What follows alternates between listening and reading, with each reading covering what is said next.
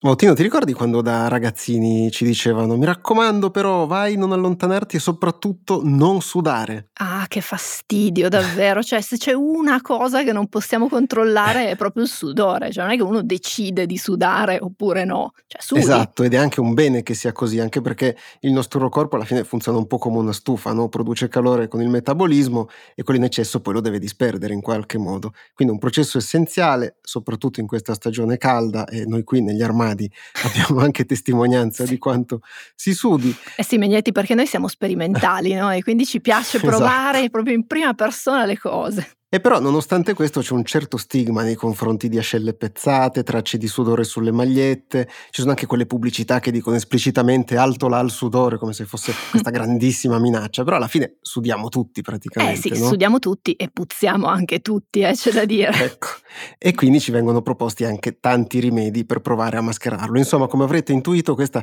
è una di quelle puntate speciali di Ci vuole una scienza, è abbastanza in tema perché esce a fine luglio e quindi ci occuperemo estesamente di sudore e naturalmente anche di deodoranti e antitraspiranti. Io sono Emanuele Megnetti. Io sono Beatrice Mautino e questo podcast del Post si chiama Ci vuole una scienza.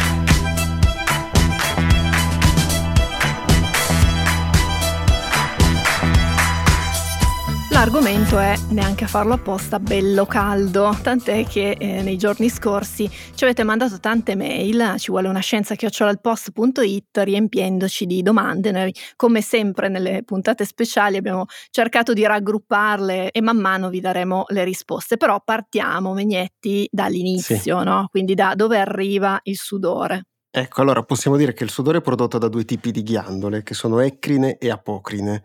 Allora, le prime sono molto diffuse proprio in tutto il corpo, si stima che ognuno di noi ne abbia tra i 2 e i 4 milioni, poi fare stime su ghiandoline così piccole, così sparpagliate è sempre complicato. Comunque, le apocrine invece sono meno diffuse e sono concentrate nelle ascelle, nell'inguine, nell'areola, cioè la parte rosa intorno al capezzolo, oppure anche sotto l'ombelico, nel monte di Venere e più in generale anche nelle parti genitali e solitamente le apocrine sono più numerose nelle donne rispetto ai maschi. Un'altra distinzione importante è che le ecrine hanno per lo più una funzione che è termoregolatrice, mentre invece le apocrine hanno anche altre funzioni come la diffusione dei feromoni, che sono poi quelle sostanze che inviano i segnali olfattivi.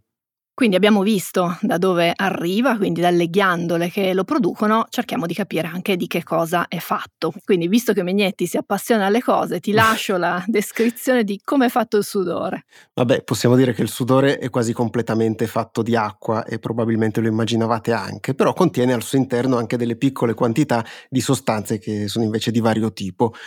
Il sudore prodotto dalle ghiandole è incolore, trasparente ed è anche per lo più inodore. È composto al 98% circa dall'acqua, mentre il resto è formato da cloruro di sodio, quindi il sale, e da secrezioni organiche come l'acido lattico, la creatinina, l'acido urico e l'urea.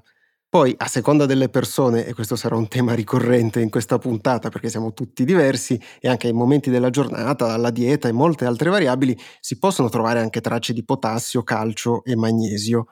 Anche il sudore epocrino ha diverse di queste caratteristiche, però ha anche una maggiore concentrazione di grassi, quindi è lievemente più opaco e dopo la sua secrezione tende anche a ingiallire, proprio perché c'è la presenza degli acidi grassi e la loro interazione con i batteri che abbiamo sulla pelle porta poi a questo ingiallimento. In questo tipo di sudore possono anche essere presenti degli zuccheri e delle proteine.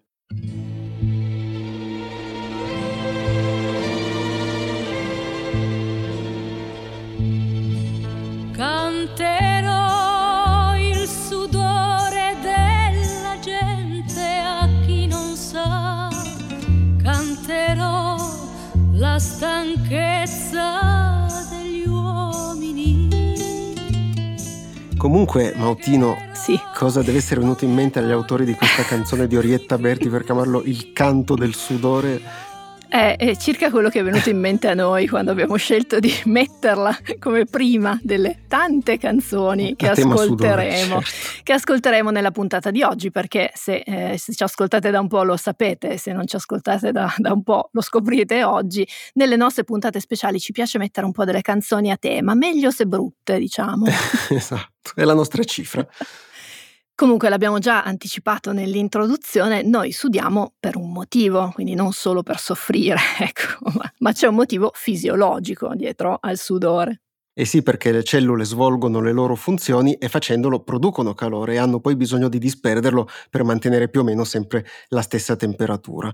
La pelle in questo è un'enorme superficie, quindi è costantemente a contatto con l'ambiente esterno ed è anche poi il mezzo ideale perché avvenga questo scambio termico e questo avviene attraverso il raffreddamento per evaporazione, cioè anche qui detta molto semplicemente, le gocce di sudore lasciano la pelle sotto forma di vapore, questo processo richiede energia e quindi nel farlo viene portato via il calore dalla pelle sostanzialmente. Il raffreddamento riguarda anche i vasi sanguigni superficiali che portano sangue meno caldo verso gli organi interni, anche questo contribuisce poi alla termoregolazione. È un processo tutto sommato molto efficiente, però se la temperatura esterna è relativamente alta richiede anche una costante produzione di nuove gocce di sudore, cioè questa evaporazione deve continuare sempre. La sudorazione è controllata dalla parte frontale dell'ipotalamo che si trova alla base del cervello e che riceve le informazioni sulla temperatura dai recettori che sono poi sparpagliati sotto tutta la pelle possiede anche dei propri neuroni che sono sensibili al calore, quindi grazie alle informazioni che riceve dai recettori, però anche dai neuroni, riesce poi a regolare un po' le cose e soprattutto a indurre o meno la produzione di sudore da parte delle ghiandole sudoripare. Venendo alle domande che ci sono arrivate, tante persone ci chiedevano se eh, alcune condizioni fisiche particolari, come per esempio fare sport o magari l'ansia, potessero in qualche modo influire sulla qualità e sulla quantità di sudore.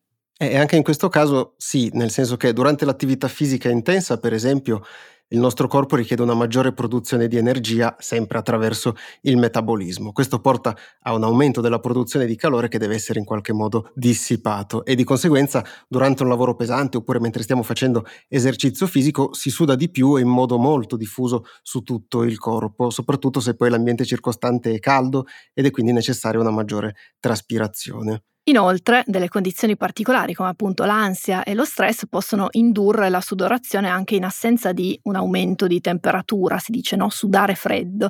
In questi casi si suda soprattutto dalle ascelle, dai palmi delle mani e dalla pianta dei piedi. È una reazione naturale che è comune a tutti, però si manifesta in modo più pronunciato nelle persone che soffrono proprio degli stati di ansia. Non è ancora del tutto chiaro il motivo per cui si sudi di più in queste circostanze, però è probabile che la reazione sia causata da un aumento della produzione di adrenalina che influisce sull'attività del metabolismo e poi delle ghiandole sudoripare.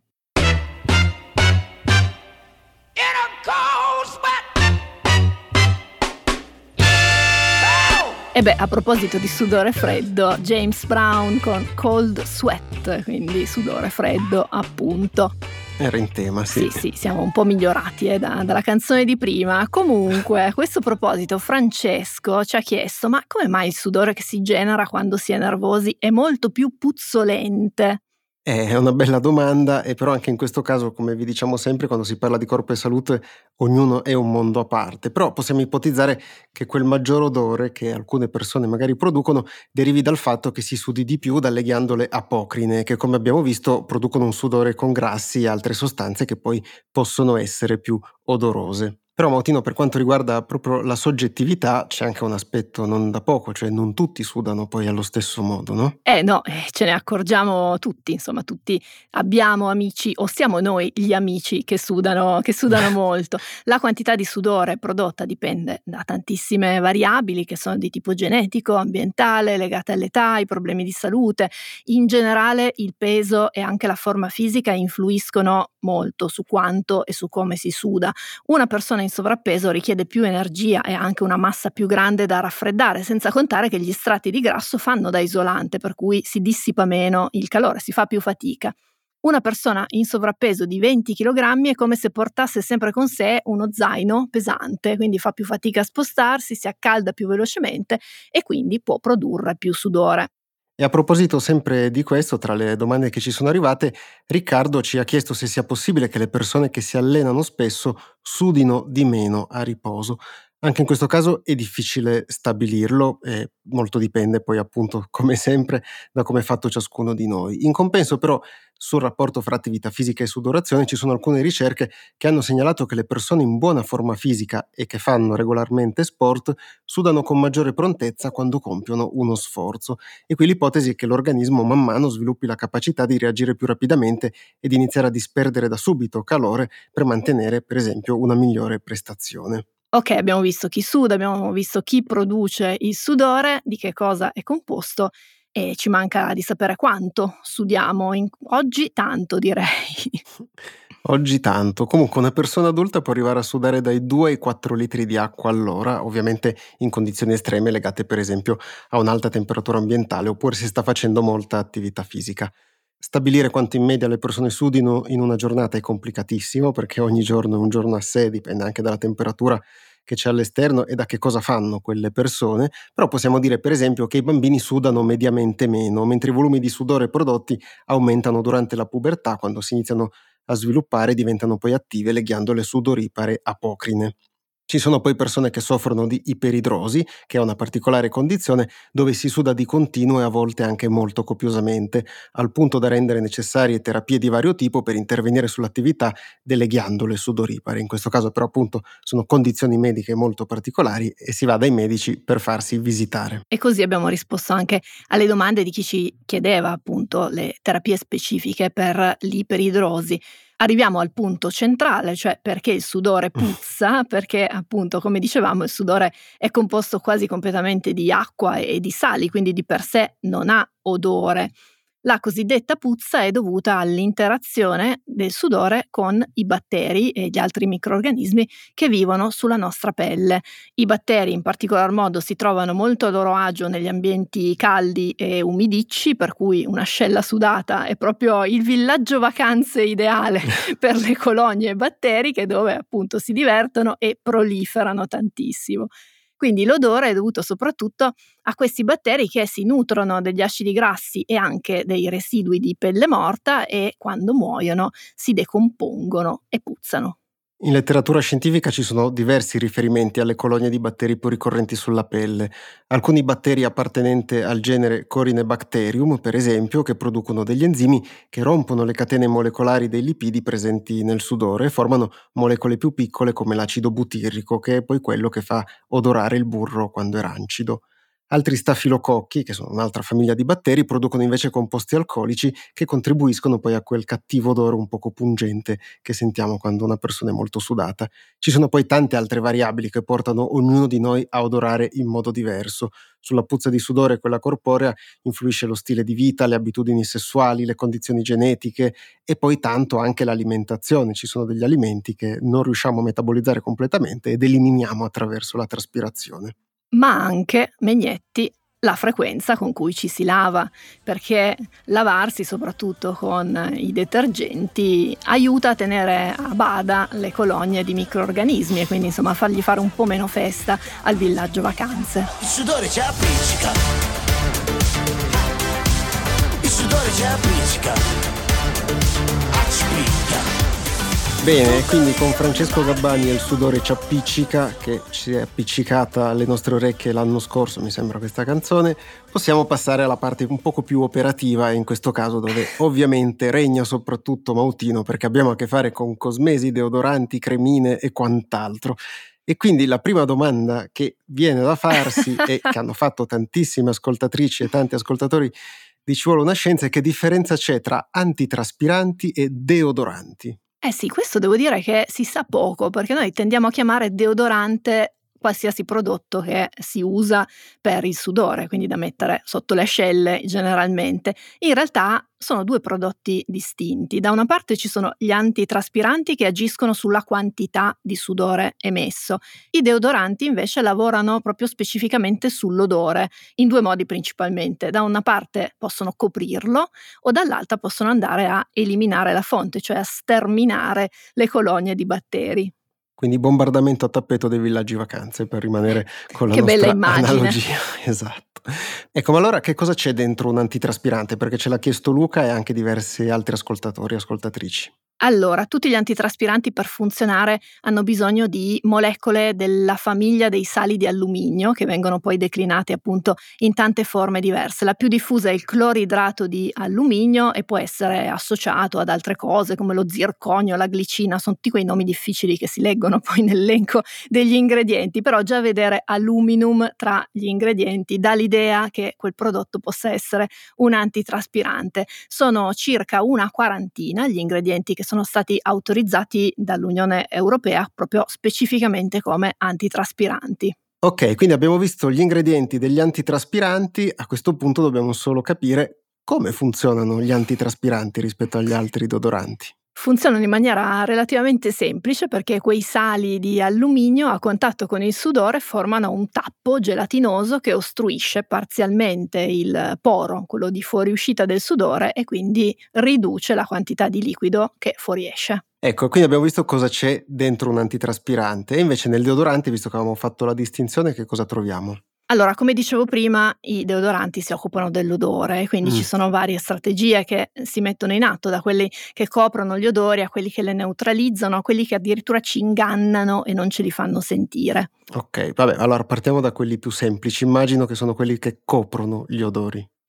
Sì, questa è anche la strategia, diciamo così, più antica, eh. quindi quella che punta ad usare dei profumi che vengono inseriti all'interno del prodotto in piccole quantità e che hanno però la caratteristica di fondersi con l'odore della pelle e poi mascherarlo hanno un'azione che si svolge in diverse fasi. La prima viene chiamata testa ed è quello che sentiamo subito, quindi il profumo che eh, sentiamo non appena mettiamo il deodorante e poi man mano che passa il tempo quello che invece rimane sulla pelle è la componente di coda, cioè quella più persistente, per cui è un profumo che cambia nel tempo ma che di fatto copre la puzza con esiti ed efficacia che, che, varia molto di solito, no? Sì, diciamo che oggi di deodoranti che lavorino solo così non ce ne sono tanti. C'erano nel passato. E questo ci porta allo step successivo, cioè quei deodoranti che comprendono anche ingredienti che neutralizzano gli odori, quindi lavorano proprio per farli fuori. Sì, su questo un grande classico e che ci è anche stato chiesto da diverse persone nelle mail è quello del bicarbonato, che eh. Eh, viene usato da molte persone come deodorante naturale, facendo degli impasti o mettendolo appunto sotto le ascelle. Sembra pratico. sì, il punto del bicarbonato è il suo pH, perché il bicarbonato ha un pH alcalino che quindi neutralizza gli acidi grassi che sono responsabili dell'odore, come dicevi tu prima e al di là delle applicazioni casalinghe è possibile anche trovare dei deodoranti commerciali che contengano del, del, bicarbonato dentro, che ha proprio questa funzione qui di neutralizzare la componente acida. Esiste poi quell'altra strategia che ti dicevo prima, cioè quindi quella di ingannare in qualche modo il nostro naso, perché ci sono delle sostanze come il ricinoleato di zinco, giusto per, per dirne una, che si legano alle sostanze volatili del nostro sudore, quindi quelle che mm. noi sentiamo, quindi la classica puzza di, di sudore, legandosi a loro le tengono lì e quindi di fatto non le fanno arrivare al nostro naso, per cui noi puzziamo, però non lo sentiamo. Quindi il naso non sente, cuore non duole, potremmo, potremmo, dire, potremmo dire così. L'ultima categoria dei deodoranti è quello della strage di cui dicevamo prima, quindi le sostanze disinfettanti ad azione antimicrobica, tra cui l'alcol oppure il triclosan, che è un disinfettante che si trova molto nei prodotti, soprattutto nei detergenti. E qui l'azione è proprio semplice, insomma, si va lì, si ammazzano i batteri e quindi si riduce il problema alla fonte. Ecco, però come ci chiede anche Pierpaolo, proprio parlando degli ingredienti che si possono trovare e vedendo la lista di questi ingredienti che abbiamo anche sentito sono scritti in un linguaggio molto particolare, però da questi si può inferire poi l'efficacia di alcuni deodoranti rispetto agli altri o come funzionano rispetto per esempio a come può succedere con gli antizanzare? Allora, l'efficacia no, però su come funzionano qualcosina sì, perché a seconda dell'ingrediente presente, per esempio, se ci sono dei sali di alluminio si può intuire che mm. il prodotto è anche un antitraspirante, se non ci sono mh, mm, è difficile che lo sia, quindi quei prodotti senza alluminio tendenzialmente non sono antitraspiranti. Here,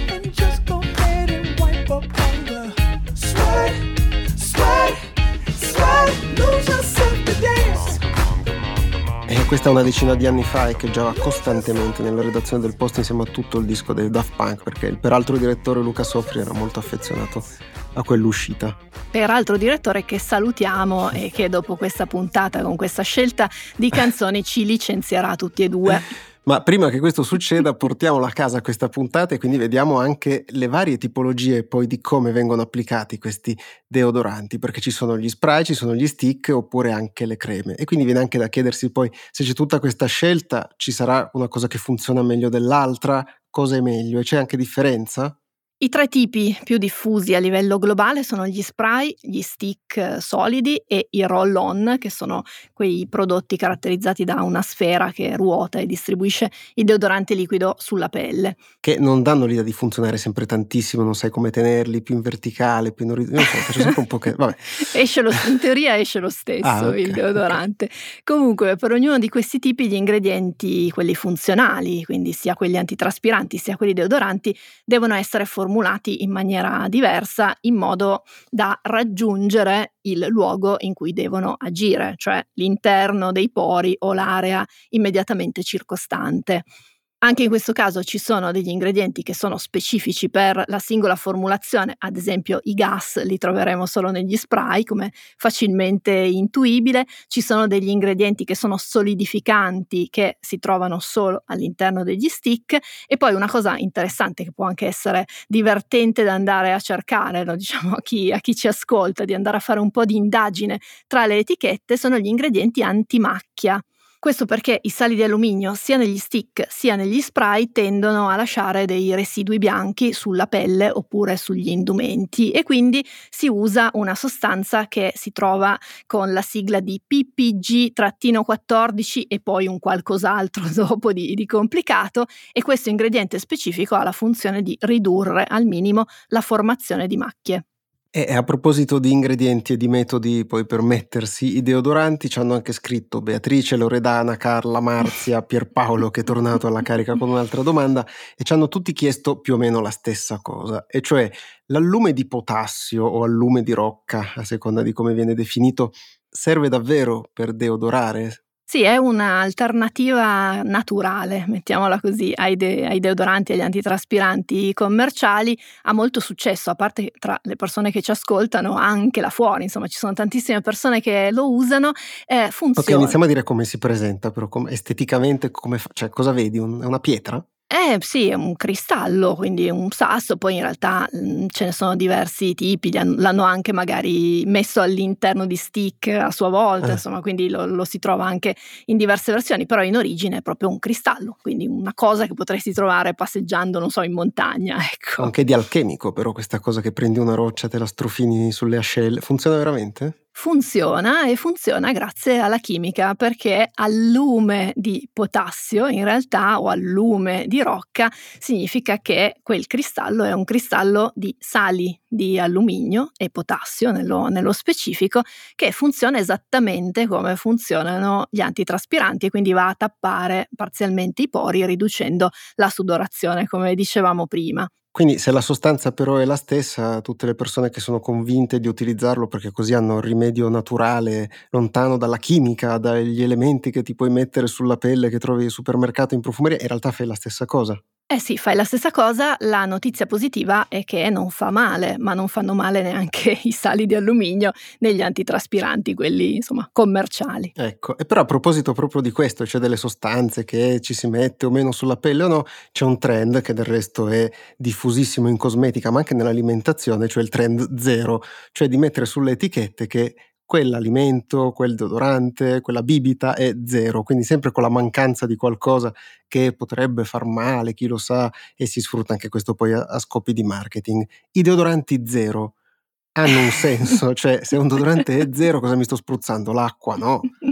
Ovviamente non è zero, eh, sarà più che altro un deodorante qualcos'altro mm. e quindi al posto dell'ingrediente che di volta in volta può essere l'alluminio oppure l'alcol, insomma tutti quelli di cui più o meno si parla male, chiaramente non vengono messi ma si mettono magari dei loro parenti, un qualcosa che abbia una struttura chimica sufficientemente simile da funzionare ma sufficientemente diversa da avere un altro nome e quindi da poter scrivere senza sali di alluminio sulla confezione. Ecco, in questa puntata che si è ormai trasformata in una discussione di tesi di laurea sui deodoranti per Mautino, però volevo anche farti una domanda un po' trabocchetto, cioè mm. visto che ne stiamo parlando tanto, quando è che abbiamo iniziato a usare i deodoranti? Perché c'è un lungo periodo dell'umanità dove i deodoranti non c'erano.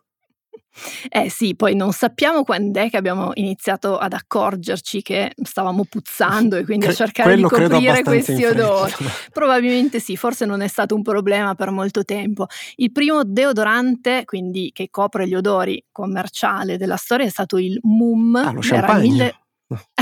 no, un altro. Okay. Era il 1888 e di fatto usava la strategia, quella che abbiamo detto, la più, la più, antica, quella di coprire l'odore e cercare di neutralizzarlo con l'ossido di zinco, che è lo stesso che si usa per esempio in quelle paste per uh, i rossori dei bambini. Mentre invece se parliamo di antitraspiranti, mm. il primo eh, è di qualche anno dopo, nel 1903, si chiamava Everdry, quindi sempre asciutto, un bel nome, ed era a base di cloruro di alluminio. Poi negli anni, insomma, ne, ne sono arrivati tanti. Il roll-on, invece quel sistema che, che tu non riesci a usare, Megnetti, è del 1952 e pensa che è stato inventato da una chimica, Ellen Barnett, che ha avuto l'idea osservando il, le penne, quelle quelle con la, con la sfera. Ah, le biro. Eh sì, esatto, giusto, non mi veniva la parola.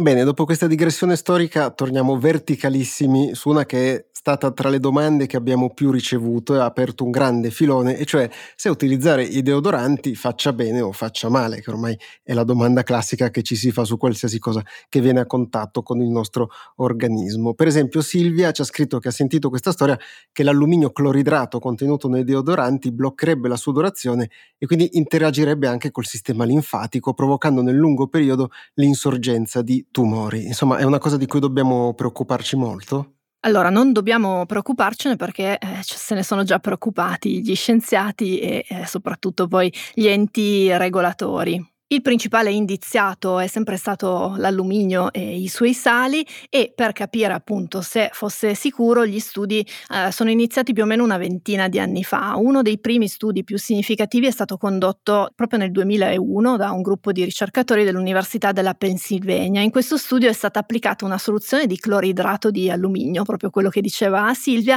però radioattivo. Ovviamente è stato applicato sotto le ascelle di persone volontarie e l'obiettivo era quello di tracciare tracciare il percorso di questa sostanza all'interno dell'organismo. I risultati indicavano che solo lo 0,012% dell'alluminio che veniva applicato sotto le ascelle era stato assorbito sotto la pelle.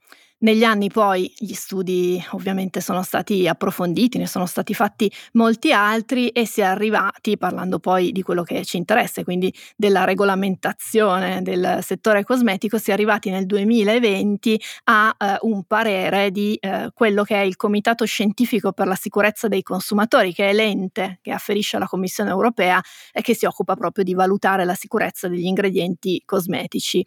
Da questa valutazione, da questa analisi, è emerso che l'alluminio assorbito attraverso la pelle è marginale rispetto a tutto quello che viene assunto tramite, per esempio, l'alimentazione. Sono stati stabiliti, come succede sempre, dei valori di soglia che le aziende ovviamente non devono, non devono superare e l'uso a queste condizioni è stato considerato sicuro, tant'è che l'alluminio non è inserito all'interno delle liste delle sostanze cancerogene eh, di cui abbiamo parlato più volte nelle puntate precedenti, per cui non fa venire i tumori. E però ci possono anche essere casi in cui l'utilizzo di queste sostanze crea delle irritazioni. Per esempio ci ha scritto Carlotta che aveva avuto dei problemi con un deodorante, era andata poi dal medico che le aveva detto che probabilmente i suoi linfonodi si erano un po' risentiti per l'infiammazione, per un'occlusione causata dai deodoranti con sali di alluminio. E qui anche allora viene da chiedersi, ma davvero i sali di alluminio possono avere degli effetti anche sui linfonodi?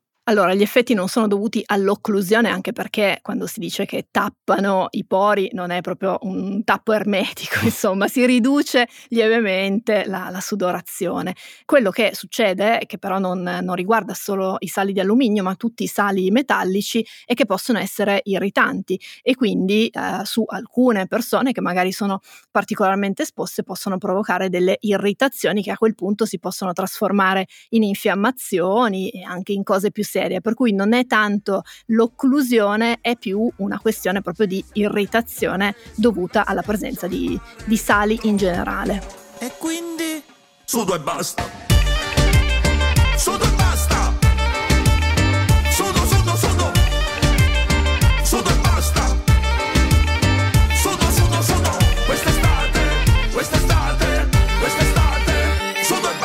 Questa era Sud e Basta di Mariottide, come avete intuito stiamo variando molto nelle, nelle scelte musicali. Variando, sì. Variando, diciamo così. Tommaso invece ci ha chiesto qualcosa e qualche lume sui detersivi specifici contro il sudore, cioè se funzionano oppure meno. Effettivamente alcuni di questi detersivi hanno delle sostanze che possono per esempio sciogliere i grassi di cui parlavamo prima, che sono poi quelli che vengono sfruttati dai batteri per fare le loro colonie e quindi effettivamente alcuni di questi detersivi si sono utilizzati però per lungo tempo, quindi non basta di solito un lavaggio, possono ridurre il rischio che i vestiti dopo un po' sappiano di sudore e soprattutto anche dopo il lavaggio continuino ad avere uno strano odore. In questo fate magari anche attenzione alla lavatrice, sarebbe bene ogni mesetto far fare un giro a vuoto alla lavatrice a 60 gradi perché adesso si lava a temperature molto più basse rispetto a quanto avveniva un tempo e quindi tanti di questi batteri riescono comunque a sopravvivere, si crea una sorta di microflora batterica batterica anche delle lavatrici come il nostro intestino. E il villaggio vacanze anche lì. Eh sì, questa analogia del villaggio vacanze ormai ci si è piantata in testa, forse è perché vuole dirci qualcosa al nostro subconscio visto il periodo. Abbiamo bisogno di andare in vacanza. ecco, però aggiungiamone un ulteriore pezzo, cioè utilizzare i deodoranti fa anche sì, lo accennavi prima anche tu Mautino, che in alcune circostanze restino dei residui di questi deodoranti sui vestiti e che poi siano anche molto difficili da eliminare. E allora per capire che cosa succede agli abiti e soprattutto se c'è un rimedio, abbiamo interpellato l'esperto di pulizie in casa, e cioè Dario Bressanini, che non ha certo bisogno di presentazioni e che di recente ha pubblicato un libro che si chiama esattamente La scienza delle pulizie, pubblicato da Gribaudo. E allora sentiamo che cosa ci ha raccontato. Come si eliminano le macchie grigiastre o gialline del tessuto? Beh, come dite spesso voi a Ci vuole una scienza, la risposta è dipende e non è detto che si possa sempre fare, dipende appunto dall'origine della colorazione. Può essere che per esempio il colorante bianco di cui erano colorate le fibre originariamente se ne sia andato a causa per esempio degli acidi prodotti col sudore e in questo caso non c'è nulla da fare, quello è il colore delle fibre che non sono certo naturalmente di quel bianco abbagliante che aveva il, la vostra magliettina quando l'avete acquistata. Oppure può essere dovuto diciamo, la colorazione a ioni metallici che sono rilasciati per esempio da antitraspiranti o da cosmetici, oppure possono essere presenti già nell'acqua. Questi si fissano nelle fibre di cotone e il sebo che produciamo li cementa insieme alle proteine delle cellule morte della nostra pelle.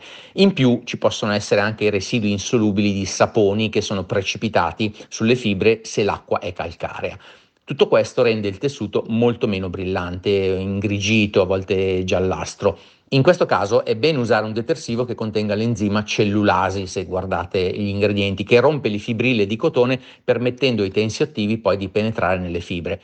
Serve poi un sequestrante di ioni metallici che alterano il colore e infine un terzo enzima, una proteasi, che liberi le fibre delle proteine. Non tutti i detersivi sono uguali ovviamente però nessun detersivo in commercio può fare questo in una volta sola e gli effetti si vedono solo dopo vari lavaggi. In mancanza di un detersivo specifico potete provare a pretrattare le zone ingiallite, magari sotto le ascelle, con un sapone da bucato solido in saponetta. Un altro caso è se l'ingiallimento è dovuto all'ossidazione del nostro sebo, in particolare dello squalene, e degli acidi grassi che accumulano nelle fibre sostanze giallastre non rimuovibili facilmente. In questo caso potete provare un pretrattamento locale con una pastella di quegli additivi a base di percarbonato, ancora una volta non bicarbonato, è percarbonato di sodio. Anche se non lo trovate scritto sulla confezione, eh, sono spesso venduti in barattoli come igienizzanti, in realtà sono dei candeggianti, quindi leggete gli ingredienti. Infine, le fibre possono essere ingiallite perché a essere ossidata è la cellulosa, quindi le fibre di cellulosa si possono essere ossidate e in questo caso non c'è nulla da fare, buttate via il vestito. Ecco, insomma, quindi va a finire che forse qualche vestito dovrete buttarlo effettivamente, come consiglia Bressanini, che intanto lo ringraziamo, ma lo sentiremo ancora tra poco.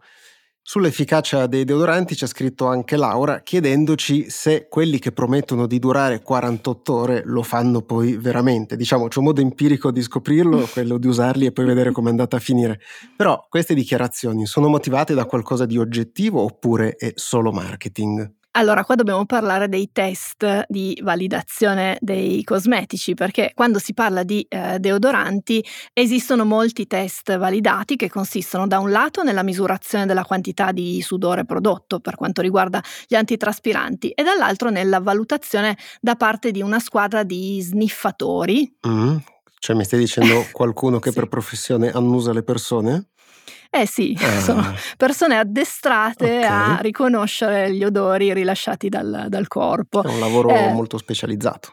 Eh sì, si fanno dei test su volontari a cui viene chiesto di usare il prodotto in con certe modalità per un certo periodo di tempo, poi di non usarlo più per 24 e poi per 48 ore e questi sniffatori annusano al tempo zero, dopo 24 ore, dopo 48 ore, ovviamente confrontando sempre con un placebo, quindi con un gruppo placebo eh, di persone che hanno usato una- un deodorante che non conteneva sostanze di fatto deodoranti per vedere le differenze. Quindi un prodotto può dirsi antitraspirante oppure deodorante solo se esce bene dal confronto con, con il placebo e quel numero che vediamo scritto sopra, quello delle 24 o delle 48 ore, si riferisce alla durata dell'effetto su queste persone volontarie. Ovviamente che poi questo si traduca anche nella vita vera a una durata di 48 ore è il classico salto dalla teoria alla pratica, che è sempre insomma, un po' un azzardo da fare. Queste persone, questi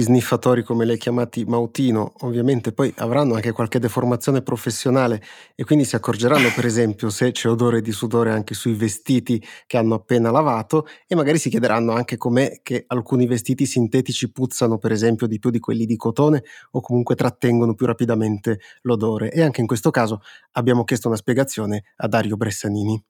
Le sostanze odorose prodotte dai batteri sono di solito idrofobiche, cioè non amano l'acqua. Queste molecole quindi si legano molto bene ai tessuti sintetici o parzialmente sintetici, per esempio di poliestere, e i detersivi normali riescono con difficoltà a rimuoverle perché non riescono a bagnare bene le fibre. È per questo che i tessuti sintetici a volte puzzano anche dopo essere stati lavati, perché le molecole odorose sono ancora tutte lì. Aumentare la temperatura di lavaggio può anche peggiorare il problema perché le fibre sintetiche si allargano un po', permettendo alle molecole odorose di penetrare più in profondità e una volta tornati a temperatura ambiente queste non riescono più a liberarsi. Oh, e dopo questa scientificissima risposta di Dario Bressanini, adesso ci spostiamo su qualcosa su cui le risposte scientifiche ci sono ma fino a un certo punto. E cioè in tanti ci avete anche chiesto se avere peli sotto le ascelle influisca sull'aumento della sudorazione, cioè si suda davvero di più quando non si è depilato in quella zona oppure è solo un'impressione? Eh, bella domanda. In realtà le ghiandole non è che si accorgono se noi ci depiliamo oppure, oppure no, per cui continuano a fare il loro lavoro senza badare a quello che, che noi facciamo esternamente. Quello che può succedere se ci sono dei peli è che magari venga trattenuto di più l'umido, insomma, quindi che si disperda, che si disperda di meno e quindi che si crei un microambiente per quei batteri che fanno festa più piacevole per loro più che per noi, però non è assolutamente una discriminante, quindi non vuol dire che se si hanno i peli si puzza di più, ecco. Tommaso, Riccardo, Jack e Livia ci hanno fatto poi una domanda alquanto specifica, bisogna dire, Sì. e, e cioè si sono interrogati sul fatto che, a detta loro, hanno un'ascella che funziona più dell'altra, o meglio che suda più dell'altra e fa anche più odore dell'altra. È una cosa comune? Cioè siamo così asimmetrici anche nella sudorazione?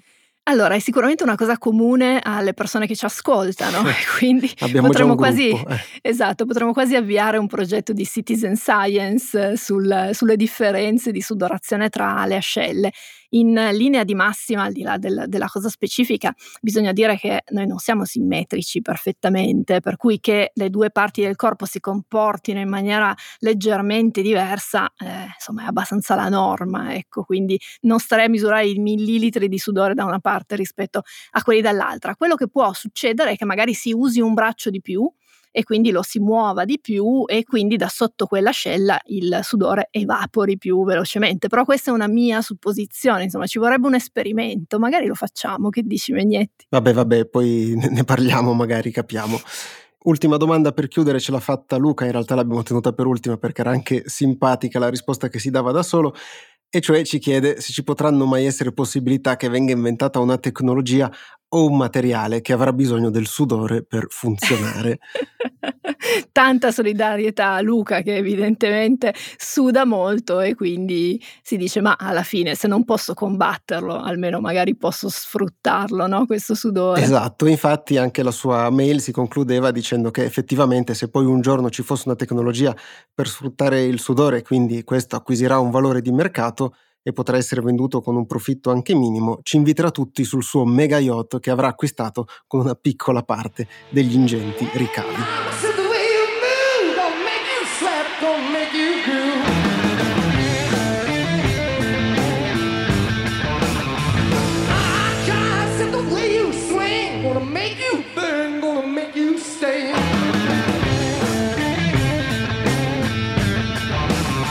In chiusura i Led Zeppelin effettivamente potevano starci, questo è stato un grande pretesto, siamo solo andati a cercare la parola sweat in una delle loro canzoni e l'abbiamo messa in coda alla puntata.